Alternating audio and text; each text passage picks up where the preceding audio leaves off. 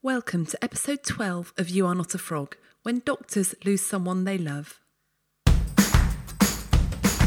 Welcome to You Are Not a Frog, the podcast for GPs, hospital doctors, and other busy people in high stress jobs.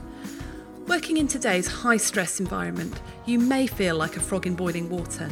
Things have heated up so slowly that you might not have noticed the extra long days becoming the norm. You've got used to feeling constantly busy and are often one crisis away from not coping. Let's face it, frogs only have two choices to stay in the pan and get boiled alive, or to hop out and leave. But you are not a frog, and that's where this podcast comes in. You have many more choices than you think you do. There are simple changes that you can make which will make a huge difference to your stress levels and help you enjoy life again. I'm your host, Dr. Rachel Morris, GP turned executive coach and specialist in resilience at work. I'll be talking to friends, colleagues, and experts, all who have an interesting take on this, so that together we can take back control to survive and really thrive in our work and lives.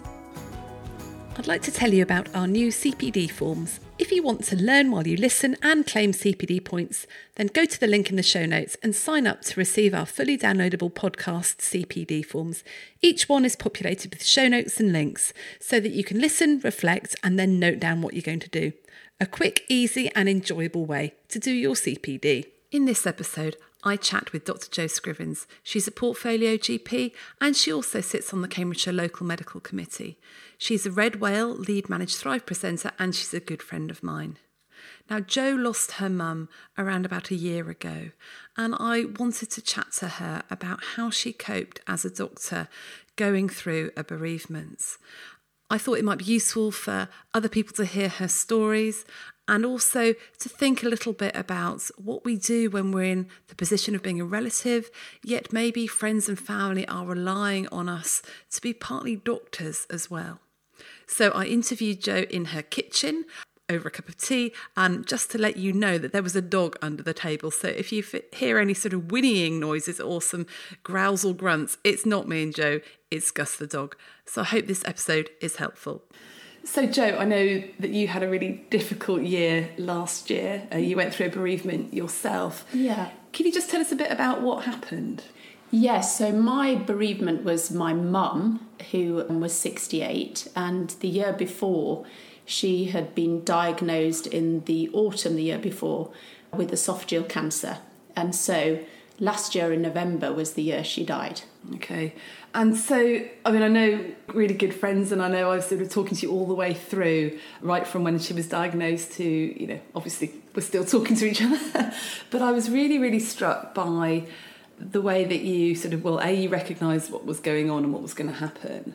And then the way that you handled it and you knew it was going to be tough. So you put some boundaries in place. And I think that you did as much as you could to make it as easy. I, mean, I hate to use the word easy because it's never ever going to be easy, mm. is it? But I think you were quite wise in what you did. So just talk through. I mean, when you got the diagnosis, when you heard the diagnosis from your, your parents, how did you then sort of process it and think about right? How am I going to cope with this throughout the next year or two years? Because I guess she didn't know at the time how long she was mm. going to be ill for. Yeah, I mean, it's interesting you using the word wise. I, I'm not sure that I would use the word wise. I think it was definitely an evolving process. When I say that, I think the initial diagnosis, although I'd sort of prepared for it because my mum had a symptom of dysphagia, which obviously as a GP, I know that that is a sinister symptom. So although I knew that and I was dreading the results of her endoscopy, I was still completely floored when my dad rang up and said, you know, they've identified this huge tumour in her esophagus. And, you know, I think it still hit me like a huge it was a huge shock still that you know that this was actually happening and when i've reflected on that i think a big part of that seems a bit strange that as a, a gp you might be shocked by something like that i think you know, what I recognise probably in working as a GP or any doctor really is how we put up barriers or boundary not ba- boundaries that's the wrong word but sort of protective barriers around ourselves so we witness really horrible things happening to other people in our jobs, happening to our patients. And I think part of my protective mechanism at work has been very much, you know, you almost pretend to yourself that that kind of stuff doesn't happen to you or to members of your family. And so, what was quite strange was that sort of, gosh, this really does happen to me. And that incredible sense of vulnerability that that brought with it, that, you know, this can happen to you as a doctor, it can happen to your family as a doctor, it can happen to your friends as a doctor. You know, that was quite a big thing for me to take on board. It sounds a bit strange, but it was just quite hard to accept that and take that on board. I suppose moving on from that was then really how I tried to manage the situation in terms of my mum and dad coping with it. And, you know, my mum went on to a course of chemotherapy and radiotherapy to try and, you know, treat the tumour. I knew from the prognosis and the stage of the cancer that she had that it was highly unlikely that the treatment would actually cure her, as it were. I spent quite a lot of time trying to manage the whole thing of my dad holding out every hope possible that this next form of treatment would be okay. And it was trying to keep him grounded, but at the same time offer some hope a little bit to both of them that things may be okay. I mean, I think actually looking back, I was really pleased I was a doctor to be able to have that sense of perspective of knowing the reality as opposed to basing lots on false hopes. So that certainly helped me, I think, but it was quite hard the conversations to have with my dad, particularly getting him grounded and trying not to let his hopes run away with him, as it were. I think from the other perspective, in tips would I have in terms of, you know, coping with something like this, as it were. I don't think it's a case of having tips for other people because I think everyone manages stuff like this very much in their own way. It depends on your relationship with the person, it depends on what other stuff you've got going on in your life at that time, what your circumstances are. So I don't think there's there's sort of necessarily tips I'd say every person can do this, but I think something that was really helpful to me was connecting with other people who'd also been through loss. Mm. because I realized when I sat and talked to them their level of understanding was far greater than people who'd not gone through that episode of loss. Because like anything in life we can't really put ourselves in other people's shoes till we go through it ourselves.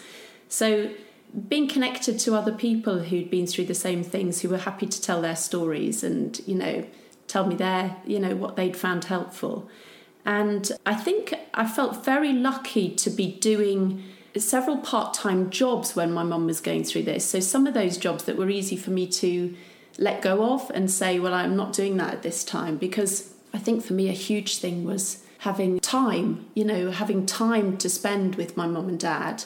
I mean, I've got still children at home and obviously, you know, living here with my husband and my kids. But I was very thankful that my husband has a job where he could take some time more to be with the children. I could head up and see my mum and dad a bit more. And that time was really precious and really important for me. I think the other thing that really helped me as I was going through the whole process of my mum actually dying and then the grief process is putting things in perspective. Sometimes it's so easy in any things we do in life, isn't it, to become very self absorbed or very introspective, as it were and feel that you know this can be the worst thing possible that can be happening. And it was knowing or remembering other people and knowing what they'd been through and understanding that you know some people had had far worse things happen in their lives than I had around grief and death particularly that really helped me keep things in perspective and you know feel that I could cope with things better mm. because it was a normal part of being human rather is being connected to that suffering that people go through as well. And that was really helpful to me. How did you find those people? Were they just friends that you knew of, or their particular support groups, or? Yeah, so they were they were friends that I had. So I had a good friend whose mum had died a couple of years previously of dementia, and you know it was really nice. She, sometimes we would just say, you know, should we just go for a walk around the park and talk about death And we'd talk about, you know, her experience of her mum dying, and I'd talk about what was happening with my mum. And that was really helpful. I listened to quite a few stories on the radio as well, listened to what other people were going through.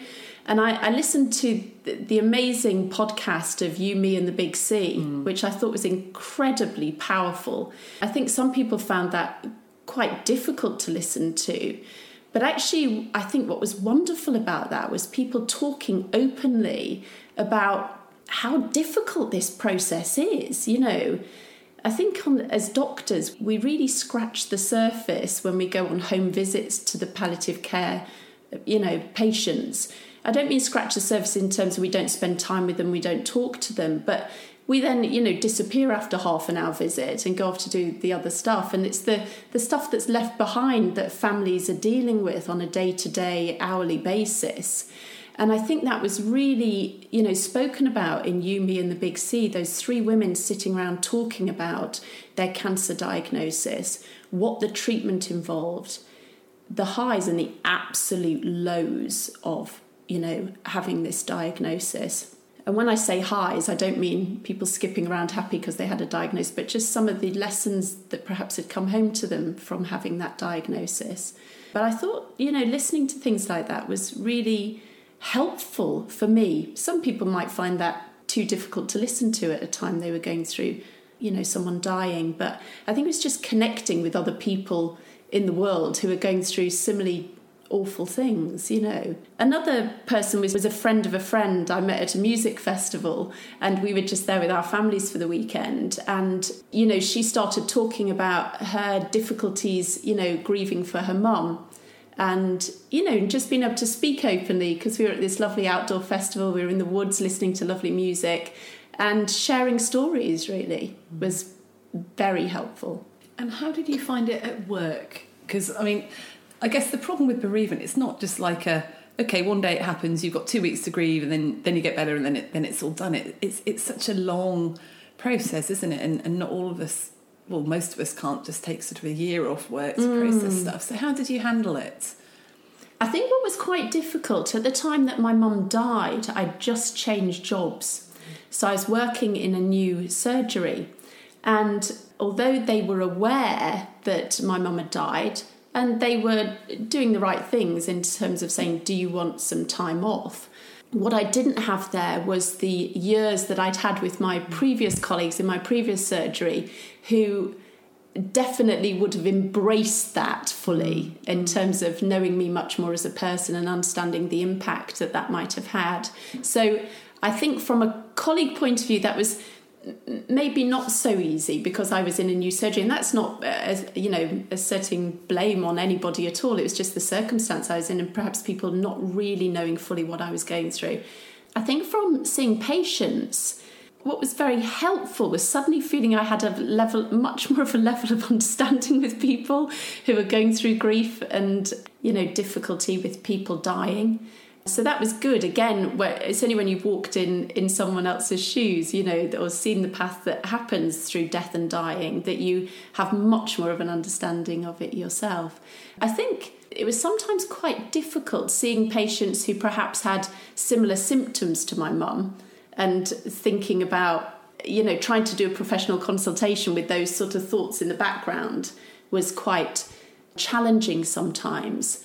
I didn't find that too difficult. I think again it was that, you know, I remember speaking to someone who lives at the back of where I live, who's a counsellor at the with young people and works with counselling at the university and talking about you know being mentored through her work through the difficulties that she sees at work and the difficult situations and having sort of weekly or or you know fortnightly mentoring and it really struck me you know how much as doctors we we see a lot of stuff with patients, really difficult and, and very emotional stuff that we then sort of chip on to the next patient. You know, we, we sort of think, oh, well, that, that's then that consultation over, now on to the next thing.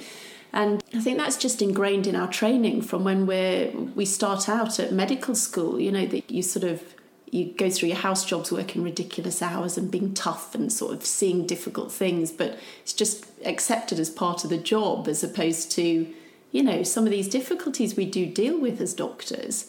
that if you're lucky you work in a place where then you talk about that in the staff room or you may talk with your colleagues about some people may not have that and you know there's not always that opportunity to share that difficulty which I think is a failing of the profession I think I think it's so important and interesting we ha- I just released a podcast with Agnes Obetza and she it's about compassion fatigue and mm. actually the fact that compassion fatigue doesn't exist, what it is is empathetic burnout. Yeah. And when we hear stories of people suffering and our empathy centres are activated, we feel it in the same region that we feel physical pain, which I found fascinating. Mm. Now, Buddhist monks are able to go through that area of their brain and then feel it in their compassion zone so they'd get much less damage. But I think it is this slow drip, drip, drip mm. of all these difficult things. Mm. And if on top of that you've also got something big going on for you, you're already going to be activated. You're you're going to be feeling a lot of physical and emotional pain yourself. Yeah.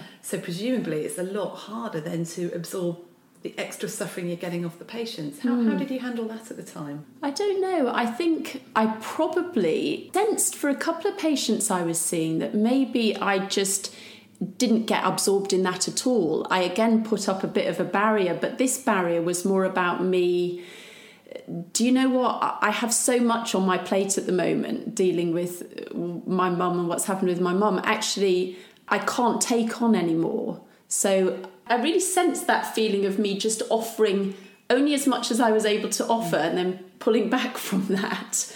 So I think that was something I was definitely aware of.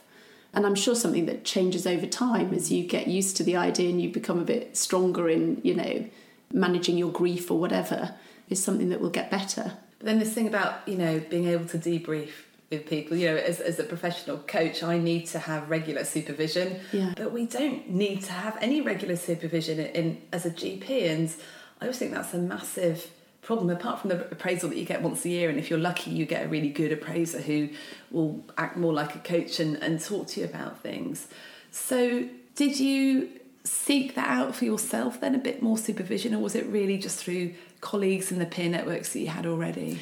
No, I mean, you mentioned my appraisal. I had a wonderful appraiser who was fantastic to talk to about stuff that had gone on, you know, and, and I debriefed with him, obviously not before my appraisal, but at my appraisal. But he was wonderful in terms of saying, you know, if you want to get in touch between appraisals, you know, you're very welcome to give me a mm. call.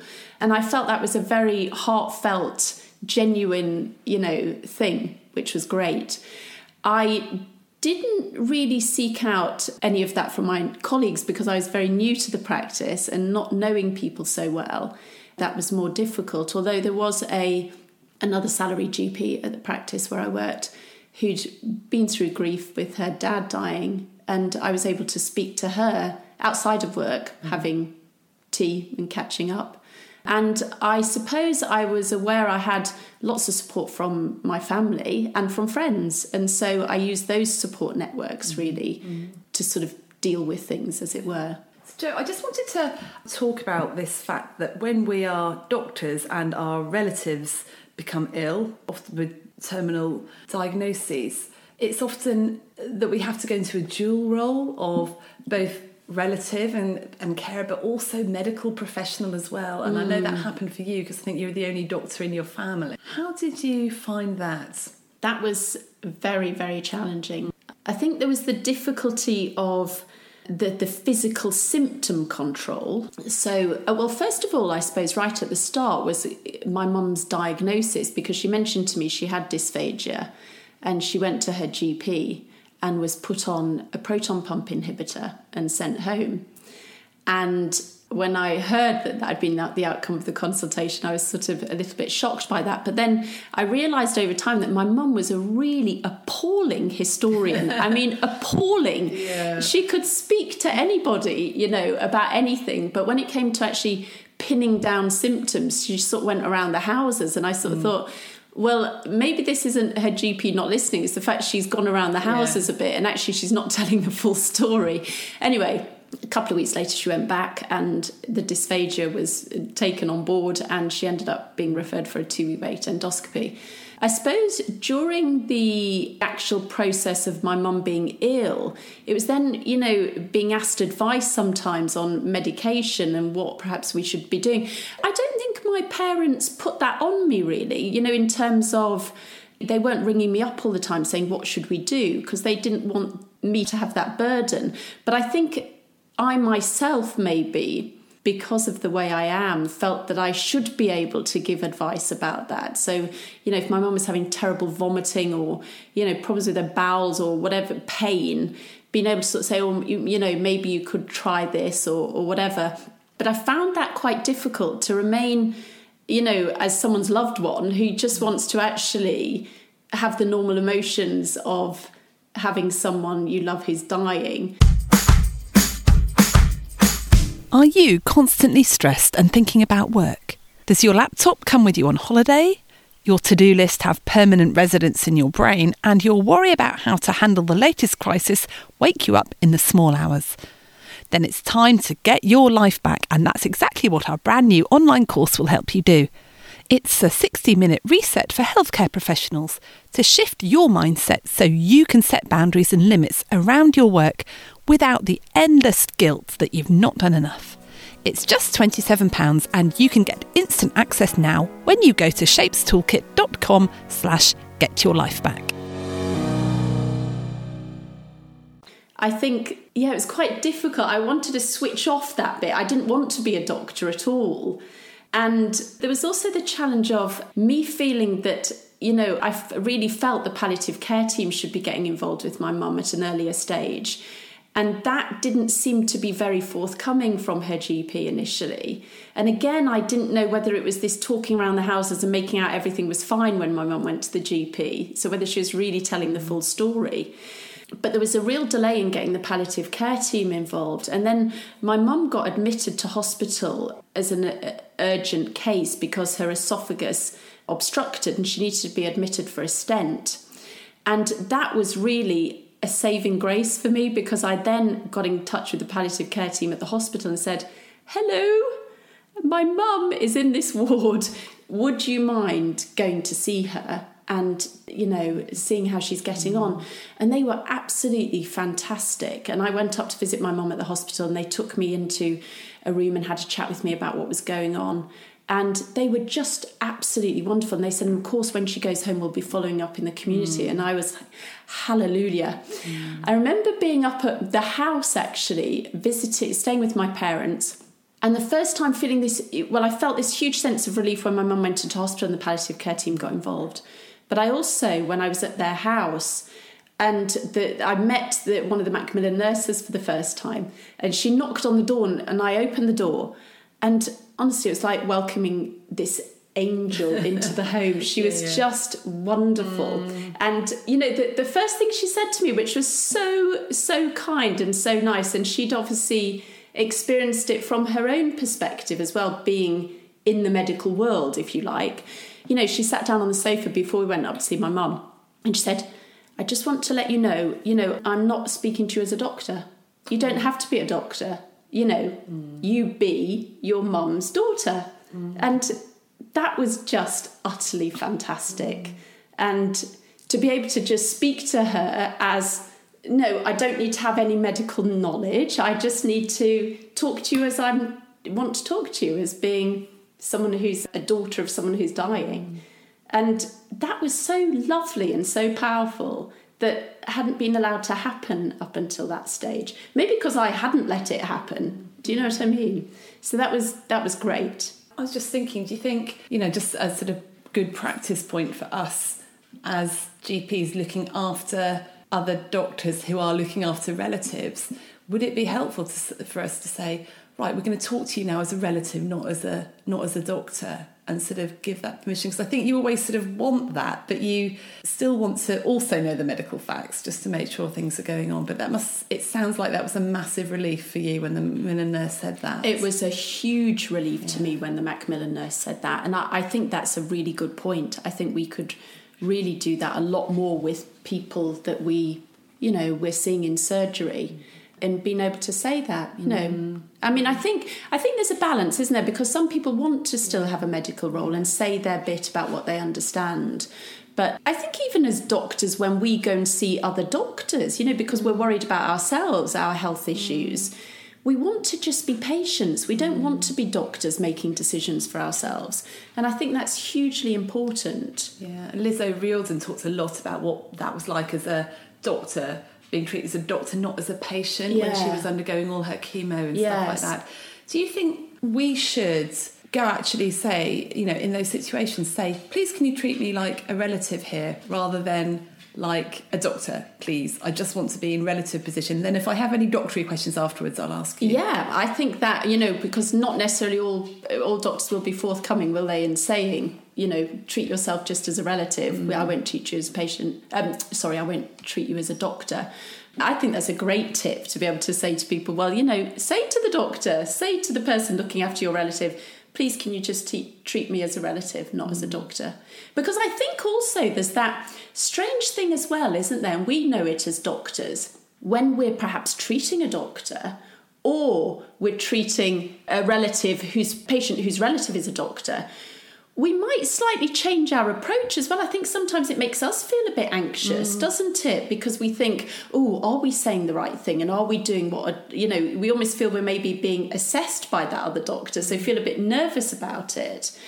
So I think trying to get that that role right of you know the doctor being the doctor and the patient being the patient rather than a doctor is, is mm. really important. I noticed when your mum was first diagnosed that you were doing a lot of research and you're looking at mm. different hospitals and stuff, you know, and actually there's a, a good centre here and it's okay here and this is what I think should happen. Do you think that was a bit of a protective mechanism that, that kicked off when that happened? I don't think it was. I think it, uh, quite a bit of it actually was fueled by my dad, and mm. and I think he was amazing in his approach because although I would say perhaps he was kidding himself a bit that you know all these treatments would mm-hmm. work and everything would be fine in the end. I think what he wanted to ensure, and I can fully understand that, was that my mum was getting the best chance and she was getting the you know the absolute best care that that she could so i think he was concerned that okay she's been treated by the local hospital but actually is there a centre that really specialises in esophageal cancer and do they have better outcomes so i was quite keen to assist him with that and, and look into it from a medical point of view to see what i could see about the figures from other centres and things like that so that's why I was doing a lot of that research. Mm. In the end, they stayed at the hospital where they had been treated. And what was wonderful about that was the palliative care consultant who looked after my mum. He was really transparent and he said things as they were and he didn't give them false hope. And I think that was absolutely so vital and important where my mum and dad were concerned. I know my mum really appreciated that.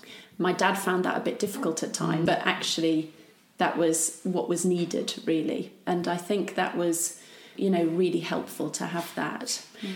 I mean, I also did lots of reading around, you know, death and dying and grief and all sorts of things, it, which for me was almost eh, to delve into the dark side and and look at it face on so that I was less frightened of it somehow. And so I, I did lots of reading and I was also just sort of thinking about, you know, how we would all cope after my mum died and my dad coping with his grief and things like that. And so I did lots of reading and that was really helpful to me as mm. well, mm. just seeing things from other people's perspective and mm. understanding that. I know you were talked, you were telling me about the death cafe that you went to. Oh yes, what's Death that? Cafe. Did you have is- to dress up as the Grim Reaper? no, absolutely not. The Death Cafe is a wonderful initiative, I think, with this idea that, I mean, death cafes function around the world and they're not actual cafes that in terms of the buildings that are there. You know, it's not a, a cafe building, they're pop up cafes that pop up in various places. And the idea behind them is to increase awareness of death, really, in order to help people make the most of their finite lives. So I think for me, it was very much an awareness that in Western society, we really have our head in the sands a bit about death. We all know we're going to die. We know that's ultimately what's going to happen to us all, every single one of us. But there's still this sort of almost bit of denial that's going on and still shock from people when people do die, you know. And I think the Death Cafe, what it encourages is chatting about death. So when you go along to a Death Cafe, it's a very uplifting experience rather than a very sort of dark, dire experience, if you like. What happens, you go along and there's maybe 20 people there, uh, let's say for example, and we divide up into smaller groups. Everyone buys cake, has a cup of tea, and you sit around tables and have discussions. And within the discussions, you're allowed to talk about anything you like as long as it's associated with death. And so people just go around the table talking about their own experience of people dying, what they feel about their own death. And yeah, it, it's what's extraordinary about it. You go and sit around a table with a bunch of people you don't know, and really within five minutes feel very, very connected to the people sitting around you because you're talking about some, you know, big issues. Yeah and and it's very powerful and there's a lot of laughter and I think for me is that you know sharing other people's experiences there's certainly a feel when when we talk in those groups that a lot of people aren't necessarily that afraid about dying they're more afraid of the process of getting to death you know from maybe a diagnosis to actually dying and also the impact it will have on their relatives, you know, and friends when they die, the impact of that. So, yeah, I mean, it's very powerful to have those discussions. Yeah, so it's very powerful to have those d- discussions. And, and I think, you know, a reminder, to, it, it's that having that reminder that yes, we, we are all going to die. How do we make the most of this precious short life that we have? Mm and make sure that we die, hopefully not having regrets mm. because we've lived, you know, in the best way that we can. Yeah. Someone told me the other day that the average person has 4,000 4, weeks or something like that. It's not a lot, is it? 4,000 weeks, 80, gosh. 80 yeah. Christmases. Yeah. We've probably had more than half our Christmases already. Yeah. Mm. um, yeah. So it's interesting for me, Jo. It's I think it's nearly a year since your mum died now. Yeah. And I think, you know, it, it's like this thing with mental health that people think that, you know, they've been off, uh, people often assume that someone's been off with depression or something in their back and then they're fine. And obviously, grief takes a long time to process. How do you feel now? How are you doing now? Oh, I think I'm doing okay. I mean, I think everybody's grief is very, very different, and people grieve in very, very different ways. I think it still hits me in waves, mm. the grief, just out of nowhere. Sometimes walking through the supermarket, or, you know, I was in the park yesterday with a dog and I suddenly had this wave of grief that just hit me. So it does come out of the blue and sort of still knock you sideways at times. I mean, at other times I feel I've been incredibly fortunate, you know, thinking about how well my dad on the whole has managed his grief, and that's been helpful to me in terms of you know us as a family coping with it i think again it's i still you know have done reading around grief and found some some books to be very supportive and helpful so that I, I had a read of Cheryl Sheryl Sandberg's book mm. called Option B, yeah. which um, has really you know, it's a, great book with, she does it with a clinical psychologist as well, just talking about the grief process and how to cope with things. There's also a book by Rio Ferdinand, Thinking Out Loud, which is about his wife dying of breast cancer. And it's a, a call really out there to, to men who are going through grief and how they cope with that. There's also Resilient Grieving, that I read, which is a book by a lady called Lucy Hone, whose young daughter died in a car accident, and she she worked in the field of positive psychology before all this happened, and seeing how whether her job and her knowledge of positive psychology could help her through her mm. grieving process. And it's a lovely book because it's not all about, you know, just springing out of bed and mm. being positive. Oh, you know, this person's died. I'm I can still be positive and full of life. It's more about, you know, the, the fact that the wave still hits you in big Mm. The, the, grief still hits you in big waves of awfulness, but some strategies that she's found helpful to help cope with that. Um, so there, there's some good information about there out there that can, you know, be really helpful to people if they find that sort of thing is up their street. Yeah. So, looking back on what happened, is there anything you wish you'd done a bit differently, or any advice you would give yourself? I'm not sure I would have done things any differently, actually. And maybe that has been what's helped me with my grief a bit is that I felt I had an opportunity to do everything I wanted to do and to say everything I wanted to say, and I had the time to do those mm. things. And that was absolutely vital, really. Yeah, so I, I wouldn't say I look back and I think I, sh- I would have done things any differently because with the support of my friends that I spoke to, you know, and able to reflect on things that they'd found helpful, I was able to put some of those things in place and just I think one of my friends I remember her saying to me, you know, it's just it's just being there and walking the path with your mum and dad as they go through this it's not trying to fight it or, or have amazing solutions or, you know, having this magic wand of lovely stuff you can produce. You know, it's it's just walking the path, being there beside them as they go through it. And I think that really is what it's all about. And as I say, I was very fortunate because I did have an opportunity to have the time to do that. That was really, you know, important to me. So I think one thing that I'm taking away from this is the importance of having that time in your diary to be able to go and do that. And I guess so many of us have such busy, hectic lives that actually, if, if something like this were to happen to us now, I think actually where would I fit that that in? So actually, the advice would be really uh, getting that time as much as you can. Drop stuff so that you know you will be available to well, walk I think, that path. I think, I mean, the fact is, you never ever get that time back mm. again, ever. And you know, so many things can seem so important in life, can't they? Getting stuff done. I mean, the fact is, as I say, you know, when you said about, you know, might I have some tips for people? The difficulty is I was very lucky having that. I'm not, say, a single parent in a full time job whose family, you know, their only income is that full time job.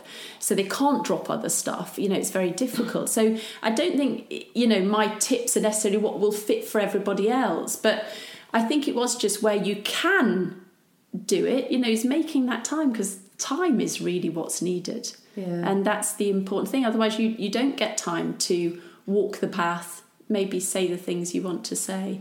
And obviously not not everyone's you know death and dying experience is the same because i had i had a year of getting used to this idea and having that time of that year to put these things in place that i felt made me feel content with you know when it came to the end for my mum that I, would said everything i wanted to say and, and done everything i wanted to do I think for other people, they don't get that opportunity because things happen really quickly. They don't have this year to do all of that stuff. But, you know, whatever time you have, you know, using that to the best mm. of your ability, really, you know, and, and making sure you, you really grab that time that's there because you, you won't ever get it back. Yeah, so it's probably really important to actually look and over the, you know, if you know this is going to be coming up, look at your diary, think, what is there that I could – drop to make space and it yeah. may be just for a period even going down on the sessions that you work or Absolutely. dropping a social commitment or something and I, I, I do remember you know, we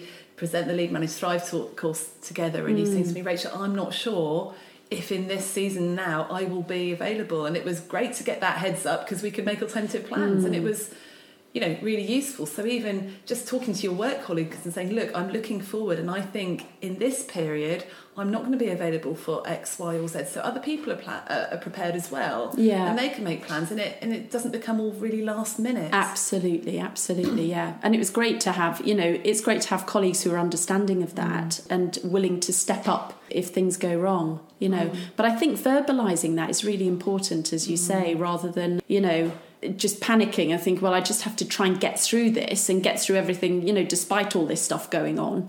And then it ending up being a bit of a last minute disaster. Yeah. So we need to wrap up in a sec, but is there anything you you wish you'd known at the start that you know now? I remember feeling quite anxious at times when the whole process was going on with my mum. And a lot of that anxiety was about oh gosh, what's her actual death going to be like? And oh gosh, how's it going to be after she dies? What's it going to be like having to plan a funeral and be at a funeral for my mum? And also, you know, coping with the grief afterwards. And I think maybe it was knowing that actually humans have incredible resilience, really, in coping with horrible stuff. And that, you know, people have done that for centuries of time, you know, and that actually you do get through stuff and you do cope with it. And I think maybe just being able to reassure myself about that as the, the process was going on, that actually it would be okay, rather than feeling, you know, quite anxious at times about the future and, and what would happen. Because I think it's extraordinary what people do cope with, you know, in all sorts of very difficult, horrendous situations. So maybe that's one thing I would have reassured myself about, you know, it would be okay. It will be. It will pass. It will All pass. things will pass. Yeah, All absolutely. will be well. Yeah. Thank you so much for being on the podcast. That's been Not really moving talking to you about that. And I, I hope um, there's some things that people, really useful resources there, and hope some things that people can maybe think about. And I think if anyone is going through this right now, our sort of thoughts go out to you. And don't don't do it alone. Get some help if you need it. Tell your colleagues, and you know, give yourself time and space. I think is the message. Yeah. Well, it's been great speaking, Rachel, as always. As always, of course. okay, thank you. Bye. Bye. Thanks for listening. If you enjoyed this episode, then please do subscribe to the podcast and also please rate it on iTunes so that other people can find it too. Do follow me on Twitter at Dr. Rachel Morris and you can find out more about the face to face and online courses which I run on the youarenotafrog.co.uk website. Bye for now.